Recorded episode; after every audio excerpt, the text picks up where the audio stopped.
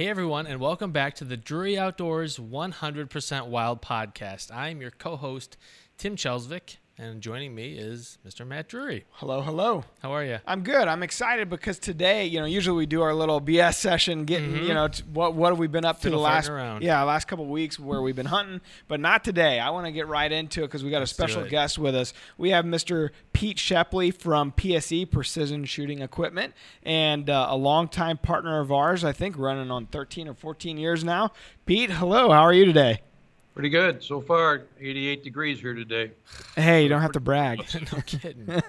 You know, although it's been unseasonably warm here in the Midwest this year, it's it's kind of given us a slow start to the fall. Um, you know, realistically, September was really warm, and most of, if not all of October, has been really hot here. So, I, heck, I think we can we can actually relate with some of those temperatures you have out there in Tucson. Yeah, you can tell it's hot out here because I haven't got the big elk pictures this year on my phone like I usually get. So I don't think people really, uh, really got them engaged. So it's uh, kind of a different year. It just seemed like there aren't any elk. You know, I haven't seen only but one big picture of uh, one picture of a big one. Dirk Eddy from Montana is one of our uh, staff guys, and he shot one at about a 410. So it's Wow. nice. That's the only big one I've seen. Yeah, our guys struggled out west this year, mm-hmm. whether it was mule deer hunting or elk hunting or whatever the case may be. We just didn't have as much luck as we Yeah. usually do, and we, you know, we probably had. I bet we had, I don't know, eight guys out there hunting this this early season. So it was a, a slow start for us, but now the whitetails are kind of kicking in, the rut's getting closer. We're making up for it. We're making up for that lost time. Yeah, I'm seeing big pictures of whitetails coming on my phone every day. Big Yeah. ones. Be good. yeah, good. Cool.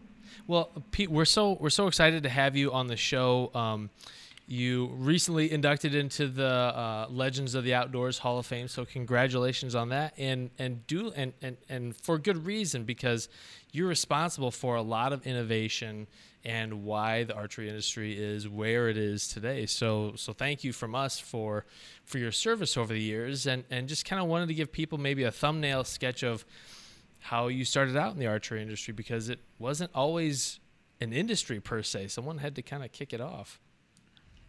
Well, I started shooting a bow about in the mid 40s. With uh, I uh, was on the farm a lot with my grandpa Gale up in Rockford, Illinois. So uh, he was a big outdoorsman, hunter, fisherman, and everything, and and a farmer. But uh, he uh, never let us kids sit still at all. So uh, we uh, made our own bows out of Osage orange, and we'd shoot them till they break, which took about a month when they dried out, and then we'd make another one. But I shot my first archery tournament in 1949. I think it was a field archery or an animal round. I can't remember, but uh, I've been in the game a long time, so it's uh, it's uh, been a great, great, great fun time, and I just love the sport. I don't know if anybody likes it more than I do, and and I think I'm probably one of the oldest guys in the sport now, as far as hunting and tournament shooting and uh, the whole gamut of it. So in manufacturing, so it's been a fun ride. So, what is your actual background? Because you didn't start out, you know, just with with a, a company here. You started out in another industry altogether, correct?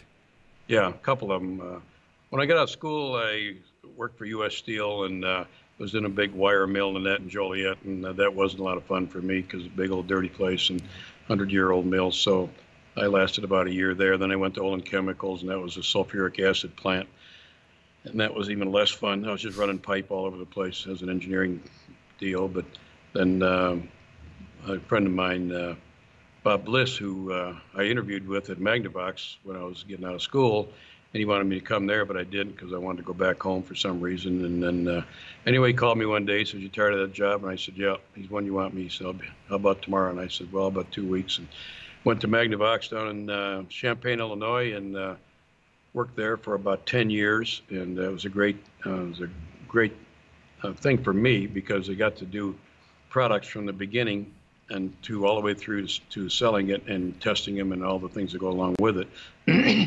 and I got to run part of the Stinger missile program. I had the uh, safe and arming and warhead, and uh, that was kind of the smart part of the missile. And uh, General Dynamics, I think, had the uh, the seeker on the front, and I think Thiokol Chemical had the the rocket motor on the back end of it. So I had the middle of it, and uh, it was really a fun program. I had it for about eight or nine years, and uh, um, couldn't have been better for me because you learn how to work with all the, I had a bunch of PhDs under me, and for some reason, I don't know, I was, I was like a kid compared to those guys, but uh, they treated me really good and helped me all through it, and uh, turned out really, really to be big time fun for me because when you get up in the morning, I couldn't wait to get there because I just loved the job, and uh, there was always something going to happen that day that was really going to be fun. So I just loved the thing right from from testing them and to building them and the whole program and dealing with the military, and it was just uh, a real educational experience, and it kind of led in to making bows and arrows. So uh, I always tell everybody it was in the aerospace, and now we're in the aerospace again.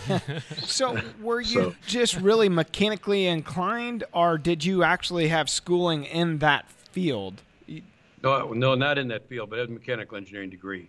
So it's, uh, you know, when people were talking electronics, they had to talk to me in terms of uh, water pipes and tanks. You know, it's kind of the way you explain it to somebody that doesn't uh, have a feel for the electro- electrical engineering aspect of it. But it wasn't hard to pick up, and these guys are really good about uh, about uh, helping me through that kind of stuff. So I was I managed the program and dealt with several engineers and uh, several technicians, and uh, we had a really good, fun program that I just loved it. And we, the neat thing about the whole the uh, Stinger missile program was that uh, we were 100% reliable in all testing, and that was really good. So really felt good about that. And the missile's still going. It's in Raytheon here in Tucson, Arizona now, and it's a 50, 50 year old missile now. So, but they still make them. So it's a good one.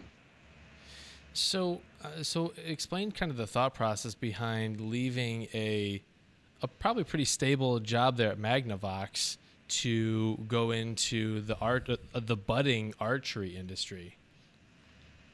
Well, uh, one day we had a problem with the missile, and we were two seconds slow on arming at minus 40 degrees Fahrenheit. So we had a big meeting with all the generals. A couple big generals were there at the meeting, and and uh, the one general called me boy, and that was kind of fun. So, uh, I'll put you oh in boy, you got, you got this thing fixed? And I said, yes, sir, General, sir, I got it fixed, but I need a couple more, couple more uh, weeks of testing to to uh, make sure we're good.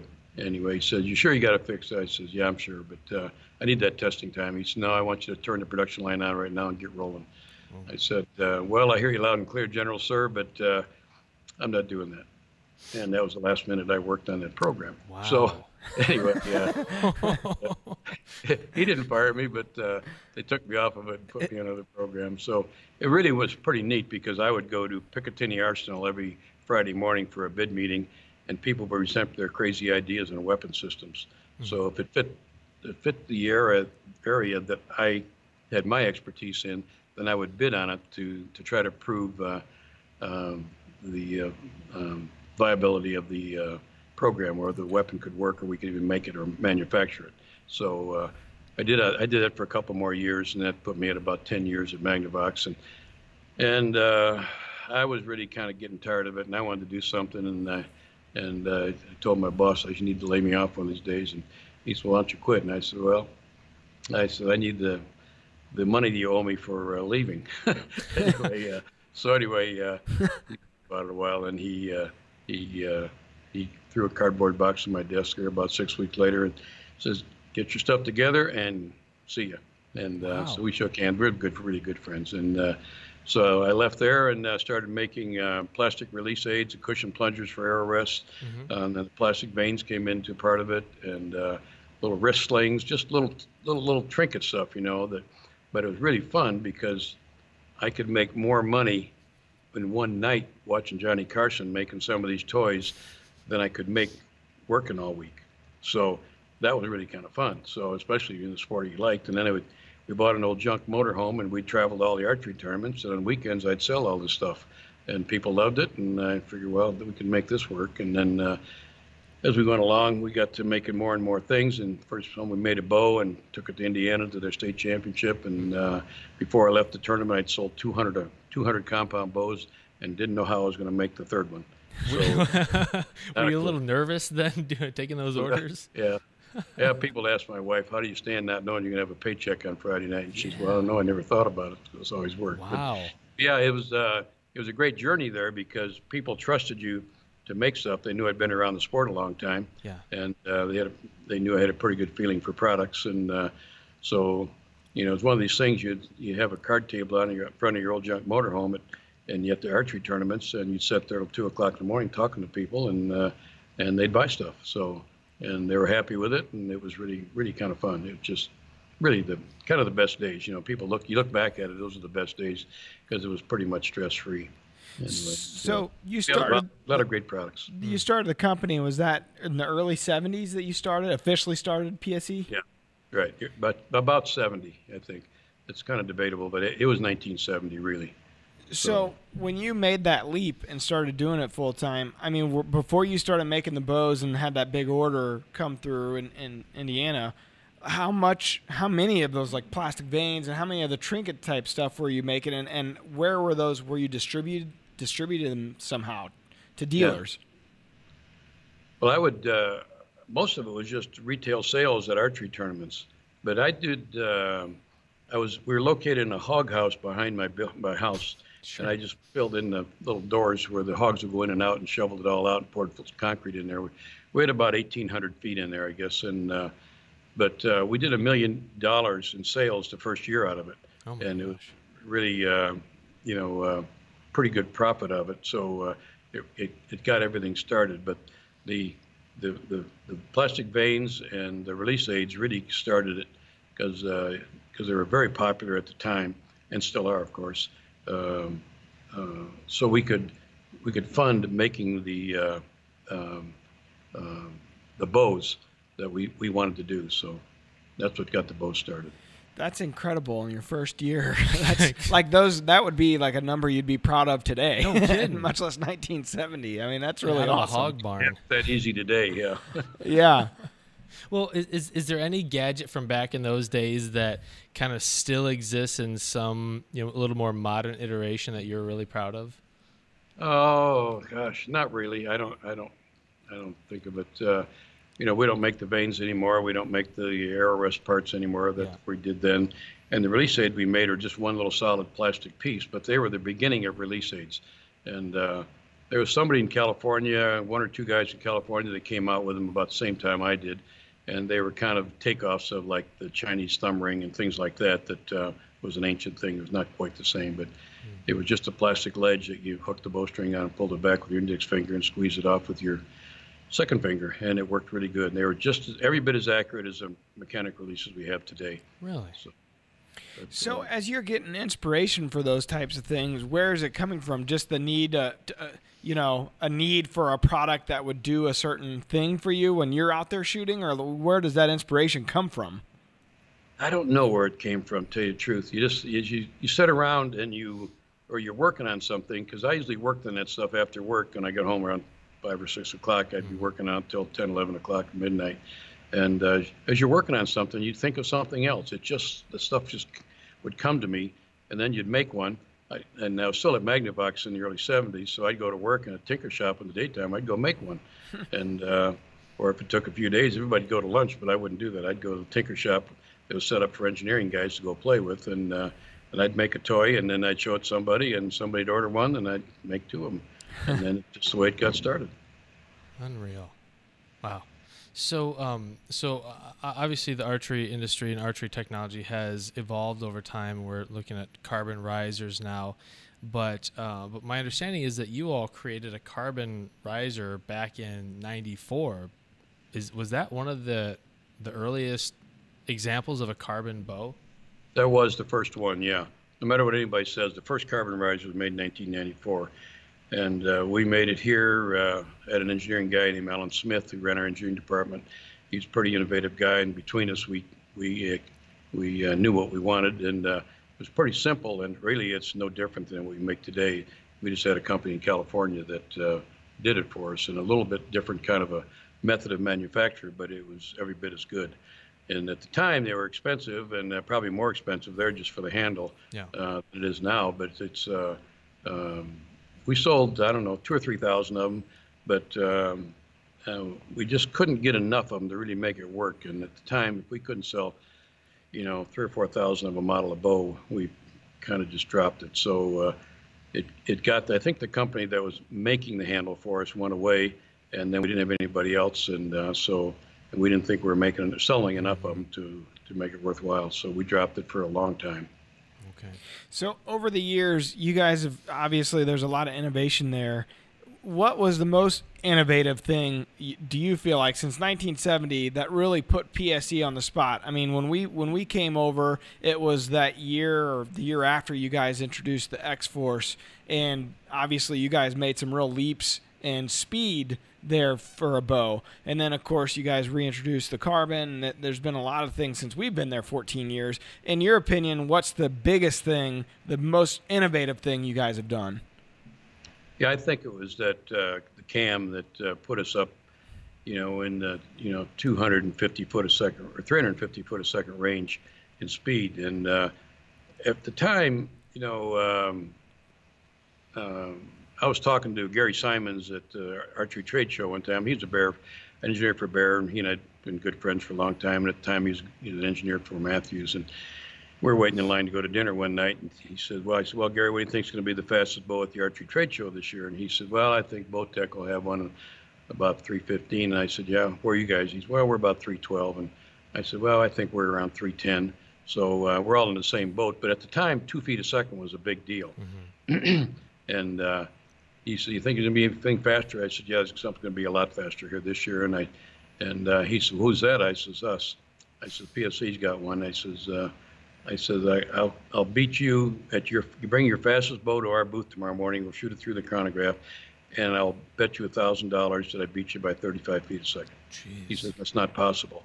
I said, "Well, bring your bow." Well, eight o'clock next morning, he was standing there, but he didn't have his bow, and um, we shot through the chronograph. It was like 347. So that cam, uh, the X-Force cam, that was a big deal in archery at the time. There's nobody had anything like it, you know. So I tell people when we first started making bows, the, our bow shot 190 foot per second, mm. which is like 30, 40 feet a second faster than a recurve bow at the time. So, which is really good. So my competition bow or my hunting bow, we couldn't make them balance very well. So uh, we had to have cams that were insensitive, so we didn't have a lot of let off. So like my target bow would peak 42 and hold 40. So that's what all the guys, the good sh- guys shooting at the time, were doing, mm-hmm. and because we just couldn't make them let off a lot and uh, and still have them, they're very sensitive on balance. So that's why we did that. So now, you know, it's um, 40 some years later, we're at 370. So it took all those years to double the speed. And people always ask me, well, how'd you do it? I said, it's just materials and energy storage and energy sure. recovery. It's just good engineering. And uh, and we had the abilities to, uh, uh, with the engineering department, we had, you know, David Cronengold and Alan Razor and people like that that were really sharp engineers and a bunch of other guys too. So uh, we came up with that thing, and uh, it was just a hit of the show, and and it's been that way ever since. So I don't think anybody can beat us in speed. You know, I, I sometimes wonder back in the early 70s when compound bows were coming onto the stage, why why they were adopted. If the let off was so minimal, what was really the benefit that caused people to move from their recurve to something brand new? Called speed, 30 to 40 feet yeah. more per second. Yeah, so that's what it was all about speed. Okay. And so, in your opinion, really do, much easier to shoot at the time. They're about the same, technically, for shooting mm. you know, skills. Do you feel like there's another jump of any kind on the horizon, whether it's PSE or someone else? I mean, do you feel like you guys have kind of reached that plateau of speed, or do they still keep those engineers still keep kind of finding you know ways to inch out a little bit more from those bows? No, we always do that. But the thing is, uh, you know, if you, you there's no such thing as 100% efficient. You got to store the energy, then you got to get it back to propel the arrow. So you know, we're in the in the low 90s or so, and so you can't be 100. So getting more performance is uh, is uh, is you're not going to get it from any being any more efficient. So the thing now is keeping the bows together, making them work, making them shoot super accurate, which we think they are now. And uh, it's uh, there'll be more materials around coming, and you'll get you'll get you know two or three or four feet more per second, but that's probably about it. We don't we don't think that way, uh, unless people can handle more weight. You know, one time uh, a year ago, a guy came in to me at a show and he said, uh, "Yeah, you think you'll ever shoot 400 feet a second?" I said, "Well, what are the rules?" He said, "What do you mean? I mean, are they five grains per pound or what?" He said, "Well, no rules." And I said, "Well, we shot 400 feet a second, you know, two, three years ago. That's that's not hard to do." And uh, I said, but it takes pretty good bow to do it. And uh, so he said, well, you ever, when do you think you hit 500 feet a second? I said, that was last week. I said, he said, 500 feet per second. I said, yeah. I said, but take you and me to pull the bow. So, yeah, impractical. Yeah, we have a couple guys in engineering uh, that could pull the bow, and uh, you know, it's it's uh, it's, it's a hundred pound bow. So with a with a high modulus arrow, high mod, stiffer carbon arrow, lighter lightweight carbon arrow, but we could shoot 500 feet a second, and you could hit with it. You know, we could shoot it at our indoor range and shoot it at 50 yards indoors there, and shoot it very very well. So guys you can pull it anyway. It, it seems like sometimes in, in the archery world, we focus so much on technology because we want it to compensate for our lack of time on the range and our lack of discipline. I know Pete, you're a hey huge. you're hitting home here, Pete. I know you're a huge proponent of coaching, and and really getting to know your your equipment. Why wh- why do you think we tend to go so far towards looking at, at equipment as opposed to looking at ourselves and what we're doing right or wrong with a bow? I think it's just human nature. People, just golfers, will spend you know five or eight hundred dollars for a fancy new driver just because they think it's going to knock two strokes off their game. It's probably going to be worse because the driver's probably technically uh, way better, but maybe takes way more skill to handle it. Same with the bow. So the the thing about archery is uh, people are the same, so they want more performance and uh, easier easier shoot or more shootability of the bow, where it's more friendly. Mm-hmm. but when in fact what they need is coaching, and uh, uh, if you have the coaching, um, that will solve all your problems. I, I think. We'll see if it'll solve all of them, but it'll sure help because you know we have shooting school here at PSE. Alexander Kirillov, our Russian coach here, and we'll have uh, 20 20 people a month here to come in for shooting school. 100% of the people in the last two years, every one for the last two years, punches the trigger. And they're here because they can't hit anything, but they don't think punching the trigger is a problem. And it's all their problem because that target panic situation leads to other situations where freezing and other things like that that will make them quit quit archery in time if they if we don't get it solved. So coaching is everything in this sport, everything. And uh, there are probably only, I think, maybe uh, couple dozen really good coaches in the country that can solve that problem. A lot of coaches can get you shooting correctly in that, mm-hmm. and uh, and and do pretty good. But but uh, getting somebody back to shooting correctly after they punch the trigger for a year or two, that's pretty difficult, and it takes uh, some real skill, and it takes a lot of a stick to itiveness from the shooter. Is, is it worth it for a, an average bow hunter to to invest in some like can you buy just like a couple rounds with a coach? I've never engaged a coach, so I don't know what that process is. You're better off to come down for. Uh, I tell people the first the first thing in, in, in, coaching is about three or four days with them, and maybe with an hour or two a day because you probably can't take much more. Mm-hmm. But the more, you, but, but but the first you know three or four sessions, you know maybe you come for a week and you're here five days cost you a couple three hundred dollars. I think it's 40, 50 bucks an hour. I'm not sure, but it's uh, it's time really well spent because he starts at the ground level with you. First two days you probably want to shoot the bow, so he's trying to set your form up so everything's correct, and then. Uh, uh, then he then he starts having you shoot, and he works on all the little idiosyncrasies of things you do right and you do wrong. So he builds on all of that, and it's you'll come away with a whole different understanding of how to shoot. So uh, and it gives you that confidence that you can make a 40 yard shot on a deer. You know, otherwise I tell people if you can't, uh, if you're nervous and really don't know what you're doing, if it's if if you can't hit a pipe plate at the distance you're going to shoot a deer at, don't shoot the deer. Yeah. So because you're probably just going to wound him and lose him. So, but the coaching is everything, and uh, I I just can't emphasize that enough about the coaching and the archery industry is very lacking on good coaching. I mean, it's it's I think it's just absolutely terrible because we've done a poor job of getting more people trained to be, mm. you know, level one through level five coaches. I think there's maybe only uh, maybe 10 level 10 level five coaches in the in the country, if that many. And uh, but I know our Russian coach, um, he's not graded in the levels because he came from Russia. He didn't go through the school here. Mm. So, uh, but I know he's I think he's the top guy in the world, and uh, he does a really good job. Whether it's little kids or adults or older people or whoever it is, he's he knows how to handle people and he knows how to get them to do things right. When people leave, they're very, very happy. But after that coaching for four or five days, what you need is about a hundred five-minute lessons, you know, every every week or uh, every month.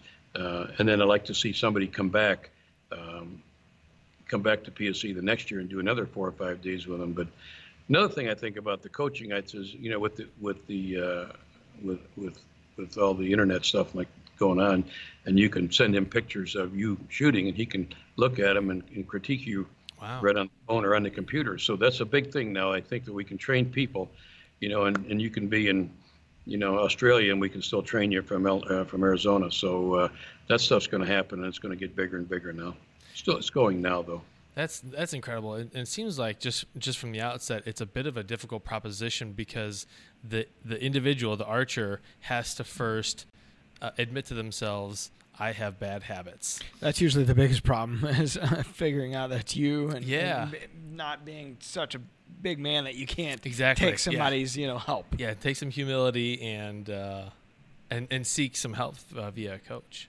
Yeah, I usually uh, I'll usually talk to everybody if there's they're here for a school, and um, I'll just you know Alexander introduces me and they know me anyway. But uh, um and I'll say, okay, everybody get up. I want you to walk back out the parking lot and leave everything you know about bows and arrows in the front seat of your car and come on back in.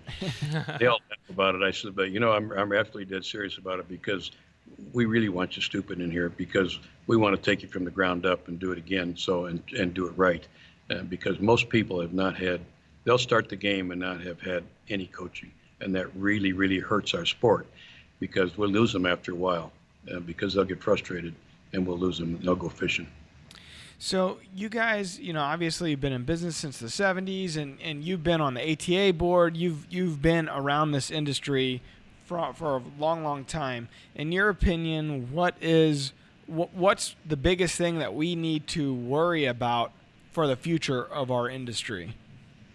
Well, I had that conversation uh, with the Arizona Game and Fish uh, a week ago. The head of the Game and Fish came down. I asked him if he'd come down and see what we're doing here and uh, talk to him. And uh, um, I think that we're not building near enough target shooters. You know, and we said, well, you know, the business is bow hunting, 92% bow hunting and 8% target. And that's the way it is with PSE, and I think that's the way it is in almost every company. But um, they're wondering, you know, um, they put in a bunch of money in the fish and game departments around the country, put a bunch of money in uh, some of the in-school programs that they're not getting, they're not getting target shooters to come out of it, let alone bow hunters. So I always say that if you start 10 people target shooting, 9.9 of them will go bow hunting. But if you start 10 people in archery bow hunting, almost none of them go target shooting. So the industry needs these people playing bows and arrows year round, not just for four months out of the year. And I think that's one of the things that really hurts the business, and it it uh, it hurts the sport. It keeps it from growing. So we need to we need to promote the tur- tournament shooting, and people will be way better bow hunters as a result. And I think they'll have a have a lot more fun in archery too. So, uh, and plus, you know, if you're really getting good at everything, you can travel the world uh, shooting bows and arrows if you want to, and uh, and um, there's lots of critters to shoot other than the United States. So uh, I I just think that's a big deal to get everybody shooting correctly and then uh, target shooting in the off season. So a follow up to that. In the past few years, we've seen license sales really grow for crossbows as, as well as sales in general for crossbows, and you see a lot more kids shooting them, and then a lot more. You know, uh, our sport is kind of aging out, obviously, Yep. and the older guys get, you know, shoulder problems or whatever. They feel like they, hey, this gives me an opportunity to stay in the Sure. sport I love and and shoot a bow and arrow, you know, quote unquote a bow and arrow. How do you feel about crossbows? Obviously, you guys sell them, you guys make them. I mean, what do you what are your thoughts on the crossbow part of the industry right now? Well, I invented the first compound crossbow in 1978. No one ever saw one before that, and uh, it was kind of a fluke. You know, we had a bank meeting and we had a little problem with uh, losing money that fall, and uh, so I had a bank meeting, and so uh, uh, one of my engineering guys and I uh, started Sunday night at five o'clock, and Monday morning at eight o'clock we had a compound crossbow built, and it worked, and it worked really well. But the idea of the whole thing was uh, to get us out of a financial problem and to get the banks to stick with us, and um, which they did. And but the thing was, it was really designed to get kids shooting and hunting at an early age because they could shoot and kill a deer with a crossbow, where they might not be able to pull a bow and shoot it accurately, but they could do it, you know, off a bipod and a and a ground blind um, with the crossbow. And uh, so and and plus all the guys, like you said, have bad shoulders and can't pull a bow anymore. That's what the compound crossbow was for in its first first inception from my standpoint. That's what I wanted it for. I didn't want it to replace all the guys shooting vertical bows during the season. So because uh, I wanted I want some element of um, I don't know what word I'm looking for there, but I want it to stay the way it had been. So uh, long bows, recurve bows, and compound bows. So, but then the problem was is that fish and game departments weren't selling very many hunting licenses. The, the decline of hunting had gone downhill a lot, like 15 or 18 or 20 points. So what happened? They opened all the seasons up for comp, uh, compound crossbow or crossbows to hunt in the regular archery season. And then the other part of it is that um, is that no one in this country could could build a good compound crossbow for less than about seven or eight or hundred or a thousand dollars. So who stepped in? Uh, the Orient, and they could build them for a pretty good crossbow for three hundred dollars. Mm-hmm. So that just took over the whole thing. People being somewhat lazy mm-hmm. and wanted easier, or the gun hunters wanted to be able to shoot in the bow season because we had three or four months to hunt, and the gun hunters get weaker weak if they're lucky. So uh, you can't blame them, and they wanted to hunt more, so the crossbow fit their fit their ticket really well and uh, I, think that uh, it made it easy for them to get into sport. And uh, and not that I'm against that. It's just that uh, I don't like is what it's done to people. Sh- not not enough people shooting the vertical bows. I just w- wish it didn't take take that away, and it has taken that away some. So I was going to say it's introduced people, but they haven't converted quite the yeah. same. Yeah. And that's that's really the the big issue, I think. And you know, I have friends that are are picking up compound bows or crossbows rather, and saying, you know what, hey, this deer's staying out there at 50 yards, and just mm-hmm. I'm not that comfortable with my compound there, so I'm going to take a crossbow with me in the stand tonight. And it's legal, you know, and not all states, but the majority of them are opening up. I know Missouri here, Illinois, uh, and so it's like, man, it definitely, it definitely does open up a lot of opportunities for you. But like internally, I know even dad, he's been shooting it more and more, especially since his accident last year. And he's been shooting his crossbow more. And whereas he's not feeling as comfortable with his compound mm-hmm. as he was his crossbow, it, to him, it's almost like a, um, it's a, it's a, a boost in morale. Oh, you sure. Know, he, yeah. he the confidence that he has in it is unbelievable. And now every time I go to the farm, he's like, "You want to take the cross or the crossbow with you in the stand?" And I, you know, I'm saying, "No, I'm all right." You know, mm-hmm. I, but I'm 37 and I I love shooting my compound bow. And in my opinion, I don't really have the reason why I need to shoot right. a, a crossbow. And I get it. You know, if a deer was out there and he's a giant, you'd want to have the ability to reach out and, and, and shoot him. But I'm also not that tore up about that end of it either, right. to where that doesn't matter to me. I want him to get close. If I'm if I'm archery hunting, I want to compound, you know, with my compound bow. But I don't look down on anybody else for for using a crossbow. Sure. Uh, but but it is a weird thing. Like you're hearing more and more and more about it. That's true, and uh, I think you just summed it up of what everybody thinks. In fact, um, 50 yards is a short range for a good compound crossbow. I mean, we could shoot two-inch groups with five arrows and uh, at 125 yards out of out of our TAC 15s, and we could do it every time, as long as the wind's not blowing too hard. So, the accuracy potential, you know, if you're in a tree stand and the deer standing out in the cornfield there, and and uh, he's at 100 yards, for if you do the thing right, 100 yards is not a hard shot. It's interesting to hear from from Pete's perspective, uh, you, because you do hear a lot of equivocation on the cross you know crossbow users will say it's pre- it's pretty much the same thing as a count like they're equal. And you know when it comes to uh, record keeping and and are we going to count crossbow kills uh, the same way as we count uh, vertical bow kills that conversation and here you have the inventor of the the compound crossbow saying it's not the same. They're kind of intended for a different purpose, and that was for younger people and folks that um, need a little assistance. Mm-hmm, yeah, yeah. yeah. Um, That's the way it ended up, though. So uh, it, I'm not real happy about it, but I'm glad to see people could still hunt because of the crossbow. I mean, it's, Absolutely. as far as that concerned, it's a big deal. You know, it's uh, we got to keep people in the hunting and fishing game in this country. There, it's. Uh, it's under a lot of pressure now. You know that, especially the firearms hunting. So you know everybody knows what we went through uh, under the last administration with the gun situation. So uh, they scared everybody on buying guns and ammo. So people didn't buy bows for five years. They bought guns and ammo. They got closets full of full of uh, ammunition. They'll never never shoot in the rest of their lifetime. But they spent their money there instead of buying bows and arrows. So it pretty well hurt our industry. Yeah. Uh, Pete, you mentioned um, you mentioned folks in uh, in Asian countries building crossbows on the cheap. I know that that's a that's a pretty big discussion right now in the archery world as far as knockoffs coming from overseas. Has PSE been been impacted by that, and and if so, can you give us kind of an update on where we are with kind of cracking down on those?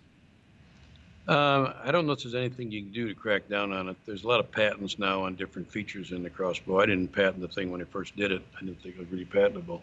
I made the first one, but uh, um, the you know a $300 crossbow from Taiwan is uh, if you take care of it and know how to use it, it's really a really good weapon. Mm-hmm. And uh, so people can you can go to the two or three thousand dollar crossbow now. Is it a lot better? It'll uh, it'll be it'll be as good to 50 yards but it'll be better out to 100 yards because some of the features they can put in them for the additional money you have to spend for them are worth it. It just depends if, you, if somebody wants to spend a couple thousand dollars for a compound crossbow. But um, are they worth it? Worth it? Well, it depends what kind of deals you're hunting under.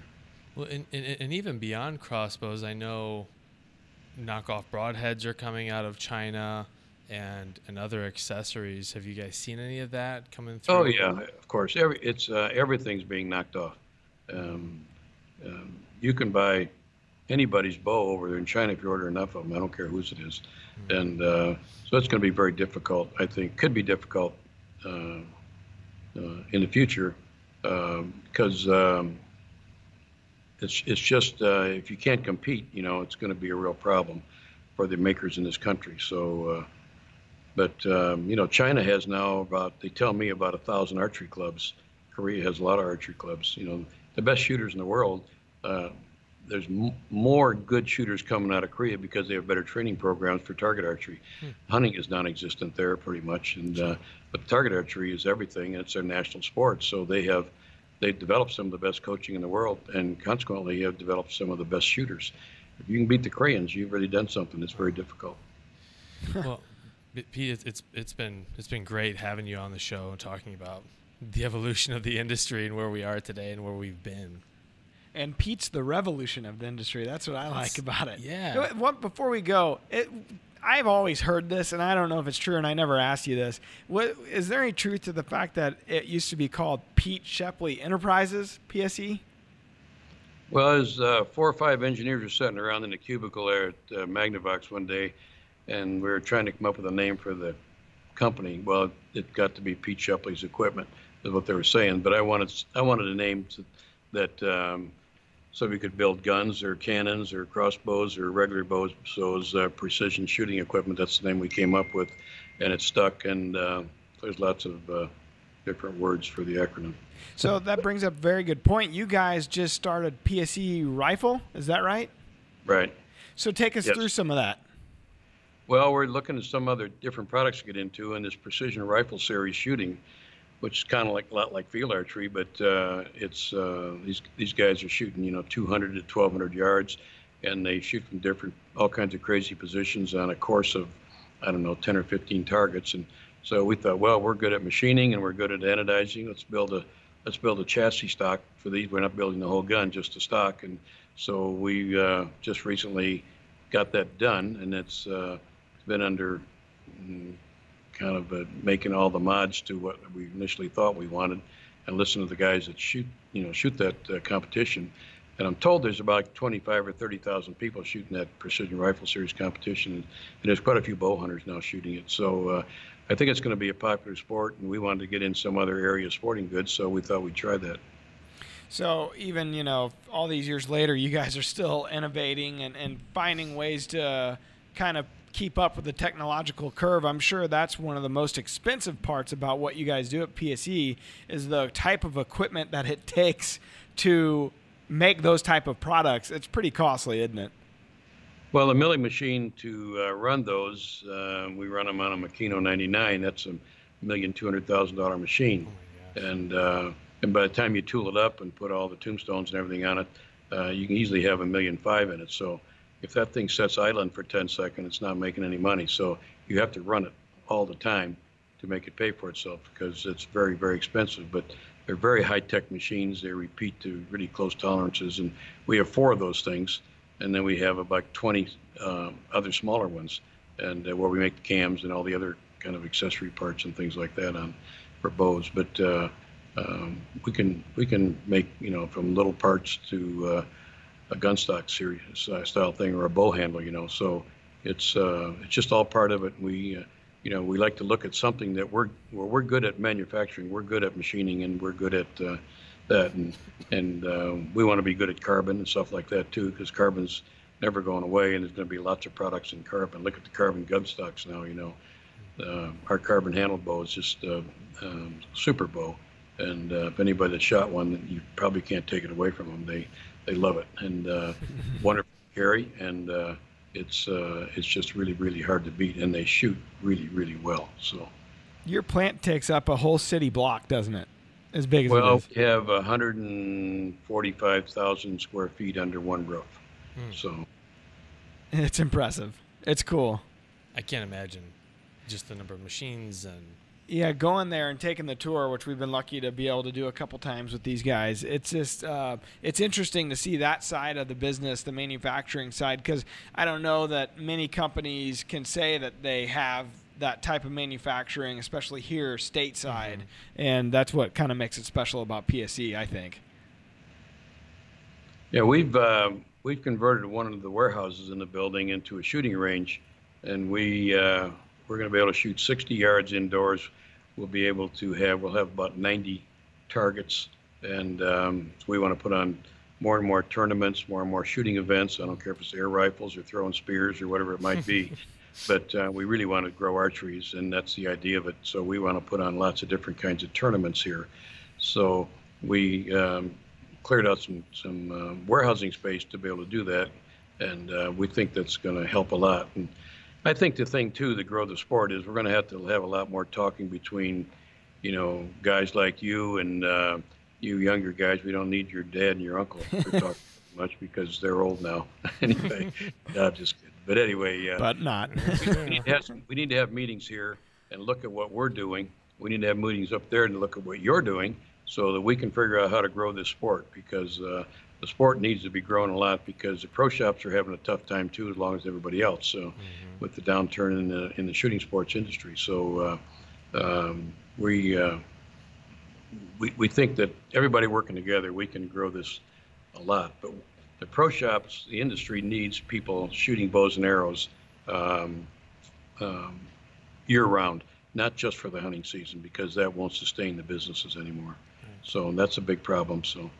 Yeah, We- you mentioned the we- school programs. That's that's a big deal. My my neighbor, they have a uh, probably a ten year old daughter, and she actually is in. She started up last year, and I've actually tried to help her along a little bit. And I know we have another neighbor that shoots quite a bit. are you, he- are you coaching her? not not a coach to the group, just just simple stuff. I'm I'm not gonna. I don't think I'm qualified to coach anybody, but when it comes to the simpler stuff, you know, I try to help out, and Yeah. I've given her some equipment and stuff like that, and and at least try to encourage as much as much as possible. Let her shoot in the yard if she needs to or whatever. But uh, it's interesting because uh, it's a pretty big sport there. And, and I think it is in a lot of areas in the school system. It's pretty big, but the problem is they don't seem to convert, like you said, Pete. They don't seem to convert to the next portion of their life and continue to shoot. It's uh, true. it's weird because we had a meeting with the MDC here, and and they said something similar when it comes to youth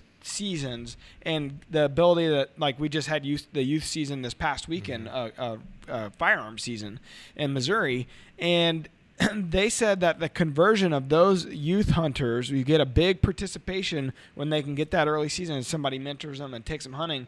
But once they age out of the program, they don't come back. A- At very low rates do they come back. And I think it's something similar is happening to those school programs when it comes to just target archery. So I don't know what we need to do to, to convert to the next step of their life, but we're obviously missing the mark somewhere. Yep. Well, one of the problems I think is that um, is that we do a lousy job on selling the sport. We don't do a good job selling the idea of archery, and it's fun. you know, uh, Lanny Bassham wrote that book with winning in mind, and you know, I think he tells about when he was younger, and I don't know if, if he was uh, pretty chunky or what, but anyway, he knew he wasn't a superstar to play basketball, football, or any of those sports, but he read something for a board, uh, um, for rifle shooting. He says, "Can you stand still and repeat the same motion every time?" He said, well, "I can do that." So next thing you know, he's an Olympic champion and world champion rifle shooter. So we we have a sport that fits any kid. That if yeah. they can stand in one spot, not move, and repeat the shot every time, we can make them world champion with the right coaching. So we have we have the right ingredients. We just don't have enough coaches or enough kids playing. There's 37,800 high schools in this country. You know, if we could have 10 kids out of every high school, we wouldn't be having this conversation. We'd be busy coaching them. So that's what we need to do. We need some more. We need some more marketing on the kids in school, and explain to them how they can go hunting all around the world. They can go mm-hmm. tournament shooting all around the world because the world is growing and the tournament shooting, and the U.S. is growing slowly, but uh, the rest of the world's growing more, more quickly. So uh, we need a good sales job. We need some marketing in there. Yeah, and the mental discipline that comes from archery is has overlap into all kinds of other areas of a young person's life. Absolutely, Absolutely. great form, yeah. very good. Well, Pete, we uh, we appreciate you jumping on with us today. It's I mean we could go on and on and keep talking forever. There's so many little facets to what you guys do and, and what you've kind of uh, created an industry that you've helped create that I just I just love to talk about it. I love hearing yeah. your stories. Thank you for joining us. Yeah, you bet. Anytime. Uh, we should do some more of this and uh, work on a uh, some salesmanship and how we get kids into the target archery, and then we will get them in bow hunting. So uh, I'm in. I know good. do that. I'm in. We need to have you come out here and visit. Anytime. Okay, thanks for having me. Thanks, Appreciate Pete. It. All right. Well, thank you uh, for everyone who listened. We appreciate that as always. Um, if you want to subscribe to the show, do so at all the places you would normally find podcasts Google Play, iTunes. Stitcher, Podbean, all those great places. You can also catch us over on YouTube, right? Absolutely. So if you're watching this podcast, you're already probably on our YouTube channel. Hit subscribe. We're, we're shooting for 100,000 subscribers, and we're actually giving away a PSE bow when we do hit 100,000 subscribers. It's, it's been a program that we've been promoting for several months here, and we're getting close. We should hit it here in a couple weeks. So you want to get in and subscribe before we, uh, we hit that 100,000 mark. And we're constantly putting up new hunts new tips, new tactics on our YouTube channel. And as always, you can follow us at Drury Outdoors on social media. And the last thing, Deercast. We've been talking about it for months, and it's growing like wildfire, yeah. like crazy. And uh, of course, you could capture anything we're doing at Drury Outdoors right there. Deercast, see the kills as they happen this season. Uh, something we've never done before, so we're really excited about that. And it's a free download uh, this season. You can get it on the Google Play Store or the App Store over on your iPhone. So, uh, without further ado, if you're wanting to find out anything more about PSE Archery, uh, you could go to psearchery.com and, of course, follow them on all their social media channels as well. Yeah. What a show! I mean, what a legend. A lot of information there. Yeah, amazing. Great. Well, thanks for listening, everyone. We appreciate it. We'll see you on next week's show. Peace. We're adding new videos every week, so make sure to click that subscribe button and check out all of our amazing content. This episode of DoD TV is brought to you by Lacrosse Footwear.